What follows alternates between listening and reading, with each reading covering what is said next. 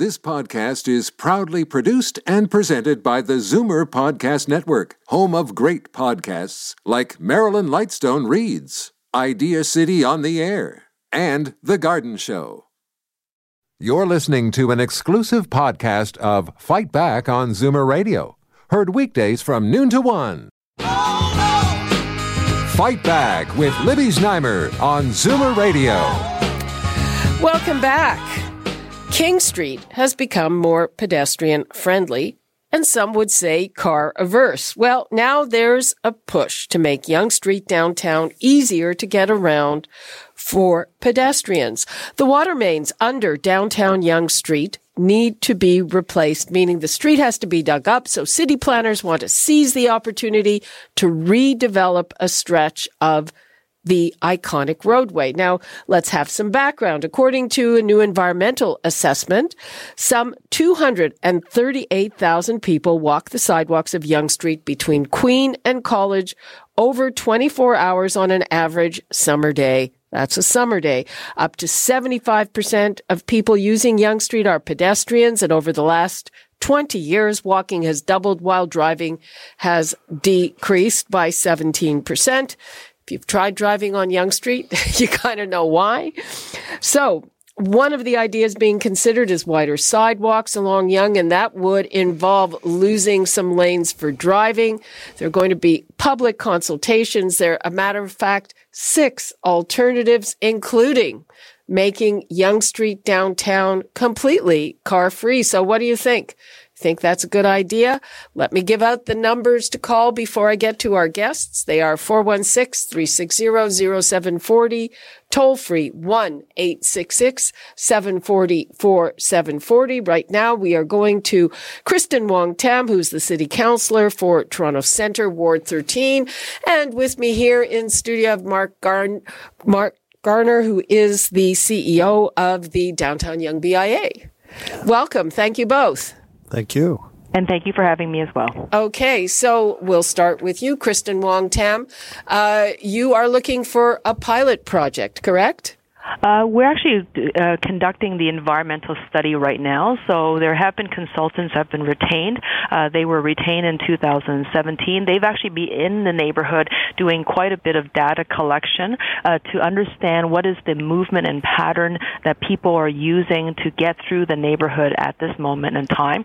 Uh, this, is not a very, um, although the data being collected is significant, the area that we're talking about is, is not. It's actually a very uh, small section of downtown Yonge Street where we see the most uh, heavy pedestrianized um, uh, travel patterns, and that uh, data that's coming out from the consultants uh, on on-site study and review uh, is actually confirming all of that. So that's your Yonge Street between Queen and College, correct? That is correct. Uh, Mark, um, you say that it has to be revitalized, but how do you think it should be revitalized? Well, it's a very good question. And I think through this public consultation, as Councillor Wong Tam had said, is underway now. We've done uh, various different projects as the Downtown Yonge BIA, whether it was Celebrate Yonge or a strategic visioning strategy that we've implemented to try and you know hear from the public uh, what do we love about Yonge Street and what do we hate about Yonge Street and what needs to change. This is a generational opportunity. The last time Yonge Street was opened was 1948 to 1952 to put the subway system in. So when you have these type of infrastructure projects, how do we implement it? And it's very clear that you know a better pedestrian experience is a top priority. But then what does that look like? What are the other amenities that need to be in there? Uh, okay. Um, the question that I have, Kristyn Wong Tam, is that when you base these ideas on numbers that you get in the summer, I mean, in, in, in the winter, you're not going to get all those people walking anywhere. Um, that's not necessarily true. The data shows that whether it's summer, uh, autumn, um, or the winter or fall, uh, p- pedestrians are actually the highest uh, users of the street, uh, and that uh, includes the hundreds of thousands of them uh, every day that traverse up and down Yonge Street, um, and that is the primary and first choice of of transportation. People are literally walking out of the subways, walking off the streetcars, walking across Yonge Street to get from one one building in Ryerson to another building at the Ryerson expanded campus, or coming to the the busiest uh, shopping um, uh, center in Canada, uh, people are mostly walking, uh, and it doesn't matter whether it's seasonal or or not. Um, I will note that um, uh, and, and Mark actually alluded to this as well, is that when we uh, launched the pilot project in 2012 called Celebrate Yonge, what we did was just for very gently for four weeks um, reallocate about four and a half meters of of roadway to pedestrian uh, activity, um, and it was just like a, it was a very light, what we call a light ur- urban uh, intervention, um, and people were just so quick to jump on it. Like people were basically utilizing these 11 theme patios and zones, uh, opportunities for restaurants that did not exist before, such as uh, licensed um, uh, opportunities for uh, for animation and food operations, and and people just really had a wonderful time. And sometimes you didn't have to buy anything. We just gave people extra space to to sort of linger and enjoy the street, and people took advantage of it. And because it was a pilot project, we didn't spend a lot of money, so there wasn't uh, a lot of um, uh, expensive infrastructure that was brought in. But what it did demonstrate was that it could be done and that uh, the businesses, uh, especially the restaurants and bars, they certainly saw an uptake in uh, in uh, pedestrian um, uh, customer counts, and also their sales went up. Okay. Um, has there been or will there be a study on uh, if you close this section to traffic or if you reduce it by one lane each way? You know, what impact will that have on the traffic in all the area surrounding it and, and all the alternatives? Um, so this is Kristyn speaking again, yeah. um, and that's exactly what this environmental study is doing. Uh, the consultants that were retained was really out uh, in the neighborhoods, uh, measuring uh, all that traffic uh, pattern, whether it's vehicle or as well as people movement. They were documenting everything, and so the recommendations that are now out in the public, which you've met, which you uh, mentioned at the beginning of the the segment, the options that are before the public to co- collect further feedback is based on that data and study study. So if the if the city wanted to move forward with community consultation uh, and follow the, the lead of the community, the city could uh, end up uh, pedestrianizing a good chunk of uh, of that downtown Yonge Street. It could be seasonal closures where we see the highest pedestrian counts, or perhaps it could be just a, a widening of the sidewalk, but not necessarily full pedestrianization. Uh, those conclusions have not been drawn yet, and I know that Mark, um, through his leadership and the Downtown Yonge BIA, uh, they will have to have um, uh, an opportunity to, to really explore what would be the best outcome for for his uh, uh, commercial uh, membership and stakeholders. Okay, well, I'm going to bring in Al Carbone. He's the owner of the Kit Kat. He's often called the unofficial mayor of King Street, and he's been very vocal in his opposition to the changes on King Street, uh, uh, giving the streetcars the right of way and limiting uh, access for cars. And uh, Al, you've been hearing that some of the something similar may be in the works for Yonge Street. What do you think of that? I don't think it's a great idea, Libby. Why? Well, it's hurt a lot of businesses on King Street, and when they say pilot, they mean permanent. So I don't I don't know who they're trying to fool. Uh, uh, In the meantime, there's going to be a lot of damage to the existing retail stores, restaurants, bars, whatever there is on Yonge Street from Queen to College. Well, uh, there are some people on King Street who say that it's kind of been, or there have been studies of businesses on King Street who say it's been fine. I know that's not your experience. No, it's not true, Libby. They, what they say and what is actual fact is not the same. Okay, so what would you recommend for Yonge Street? I don't know. Every time they try to do changes, it doesn't work. So leave it alone. leave it alone. Okay, Al. Thanks for that. You're uh, welcome. Mark, um, what would you recommend for Yonge Street? Well, again, I think uh, Al brings up some very good points. Uh, when you look at, and I think one of the, as we go through this, this assessment, so the environmental assessment is understanding that there are unique differences between King Street and Yonge Street. King Street being a transportation node from the east-west connections. Uh, so there are differences between King Street and what Yonge Street does. Uh, based on the data, it shows that the pedestrian foot traffic is extremely significant. Our density of population uh, even though the entertainment district and Al's neighborhood specifically is going through monumental change based on the density of residential moving in, our neighborhood is changing drastically. So if we're already pressed with the amount of pedestrian traffic we have now, our three subway stations manage 33% of the entire TTC traffic. Yonge and Dundas handles 238,000 people cross that intersection in one day in August as the peak day. The pedestrian experience, and based on the assessment that's done already, looking at current conditions, there are significant pinch points that need to be addressed. So then how do we accommodate the current flow plus the residential influx plus all the, you know, the tourism, everything that's going on? So obviously we need to do something with the sidewalks immediately to address that concern. Okay, uh, I'm going to give the numbers out again. People, if you have a comment on uh, the idea of reducing the lanes of traffic on Yonge Street downtown, I know that uh, this idea was floated for Yonge Street way north around Sheppard, and there was a major hue and cry. The traffic situation in that part of town is, of course, different. But people, if you have thoughts on this, is this a good idea? Would you like to have more space to walk and maybe hang out on Yonge Street between Queen and College, or do you uh, like to occasionally drive there and you don't like the idea of that uh, getting more difficult? The numbers to call 416 860 toll free 1 866 740 4740. I am here with Mark Garner, who is the CEO of the Downtown Yonge BIA, and Kristyn Wong-Tam, who is the counselor for Toronto Centre, Ward 13. And Kristyn Wong-Tam, what would you tell people who are annoyed about these possibilities and they want to be able to drive on Yonge Street? Not that it's that easy. Well, I mean, I certainly can can you know maybe just share this one sentiment, which is exactly what you brought up at the very beginning of the show. Um, Yonge Street is going to need new water main. Uh, this this is an absolute critical piece of infrastructure uh, that that is required in order for us to del- deliver safe, potable drinking water to people's homes, so that people are able to turn on the taps and, and run their businesses if they they have kitchens or they're operating bathrooms.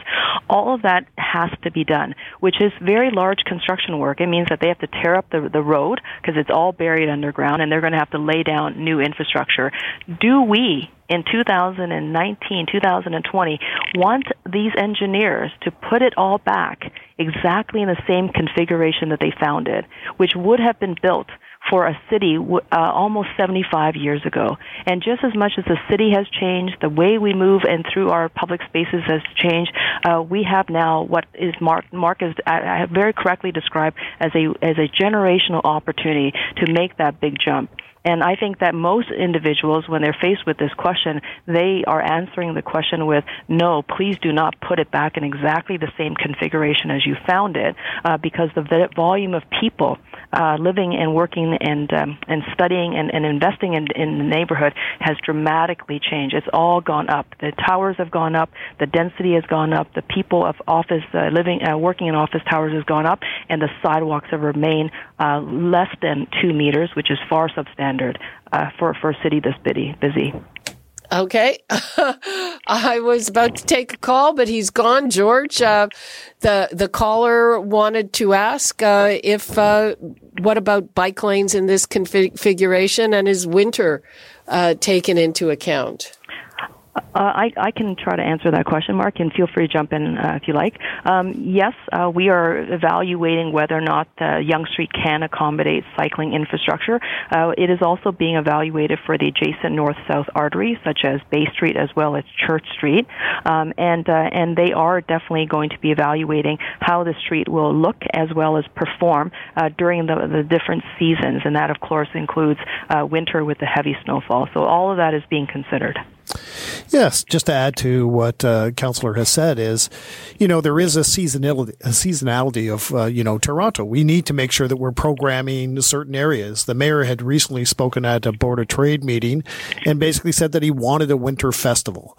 Yonge Street has always been the convening place for Torontonians. When the Blue Jays won the World Series, everybody went there. And hopefully when the Raptors win the NBA championship, everybody's back to Yonge and Dundas to celebrate that success.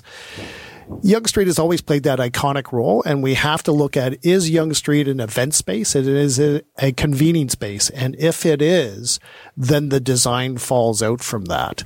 Um, and it it, like I said, it's it's played this iconic role. We see this being one of the iconic main streets in Canada. How do we continue that legacy going forward based on the Torontonians that are moving into the city and, and want to be out in space? Is there anything that businesses need? Is is business good? I mean, there the, to me, there's an area of Yonge Street that's a bit moribund, but it's north of there. Yeah, there's there's some challenges all through Yonge Street. There's you know, as I refer to it, College Street North is what I refer to as the old bastion of Yonge Street. If you've spent any time on Yonge Street growing up, then that was the place. Still, a lot of those iconic businesses that were there years past. When we ran the Celebrate Yonge initiative, as the councillor mentioned, we put patio space. There's no patio space on Yonge Street today, but any of the restaurant businesses that then had patio space saw a significant uptick in business and it created unique vitality in our neighborhood, which was accepted by everybody that participated in that uh, that trial. Kristyn Wong Tam, uh, uh, we're starting to uh, wrap up here. Uh, what would you like to leave us with on this?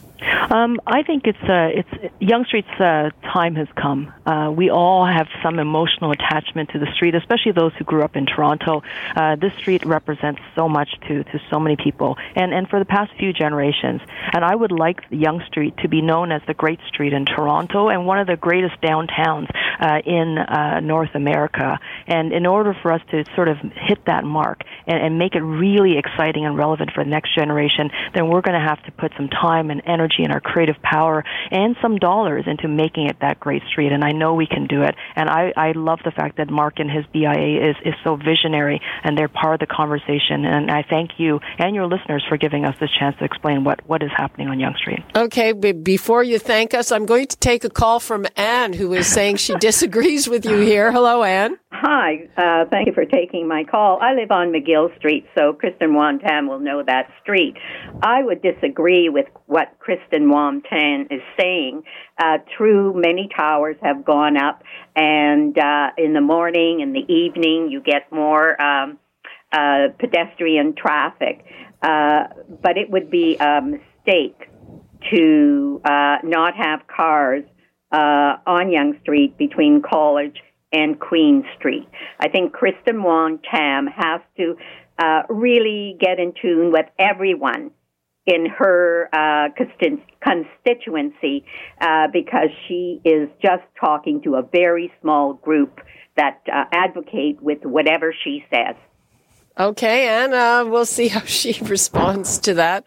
Um, I guess Anne does not like the idea of uh, no cars on that stretch of, of Yonge. Yes, and she's she's made it evidently and very passionately clear. Um, I would encourage her to uh, fill out the survey. Uh, everybody has the opportunity to do it, uh, and it should be important for for Anne to also recognize that I'm actually not uh, the consultant that's hired to collect all the data. Nor will I be uh, collecting the opinions of the sur- of the survey material. Uh, nor will I be the, the writer of the final report with the recommendations to the city council. All of that is going to go through a very important third party process and then vet it through city staff. And of course, uh, they have to be so that it can be done. Uh, so I would, uh, you know, uh, just say there is a, a very, uh, very clear third party uh, process that goes through all this, and the environmental assessment um, uh, review in Ontario is the broadest public consultation process that exists. There is no bigger broader consultation process than an environmental assessment. So if the people truly do not want this, uh, it will come out in that process. Uh, until then, I know what I have heard from many of the folks that have taken these positions, including residents associations as well as uh, other business uh, leaders who have said that this is uh, a time for Yonge Street to shine and that we have a opportunity to not just replace the water main, but to make this truly iconic. Uh, Toronto's great iconic street. Okay, and Mark, what would you like to leave us with? Yeah, and again, I think uh, Anne brings up a good point. We do a lot of work with McGill Granby Neighborhood Association, but when we look at the events and festivals, and that is one of the options to be pedestrian only and no cars, but there's you know anywhere from fourteen to fifteen different versions of that now. When we had Busker Fest on Yonge Street, we generated 1.4 million people on Yonge Street over a four day period and had an economic impact of close to $43 million. These types of things, the city is ready for this type of stuff. There's conversations now around nighttime economy and how this city needs to compete globally. And it's time. It's, it is a generational opportunity. What I'm trying to remind myself of is in part of this process is this is not for me the work that we're doing is not for me. It's for the future generations. So we have to think 30, 40, 50 years out. And when we have this infrastructure opportunity, we've got to do it. Okay. That's all the time we have for this segment. Uh, callers, uh, Free for All Friday is coming up tomorrow, but we are going to be moving to another very important topic that I wanted uh, to make sure that we cover. First of all, thank you so much to Kristyn Wong Tam and to Mark Garner. Appreciate your time. Thank you. Thank you very much. You're listening to an exclusive podcast of Fight Back on Zoomer Radio, heard weekdays from noon to one. You're listening to an exclusive podcast of Fight Back on Zoomer Radio heard weekdays from noon to one. You're listening to an exclusive podcast of Fight Back on Zoomer Radio, heard weekdays from noon to one. This podcast is proudly produced and presented by the Zoomer Podcast Network, home of great podcasts like Marilyn Lightstone Reads, Idea City on the Air, and The Garden Show.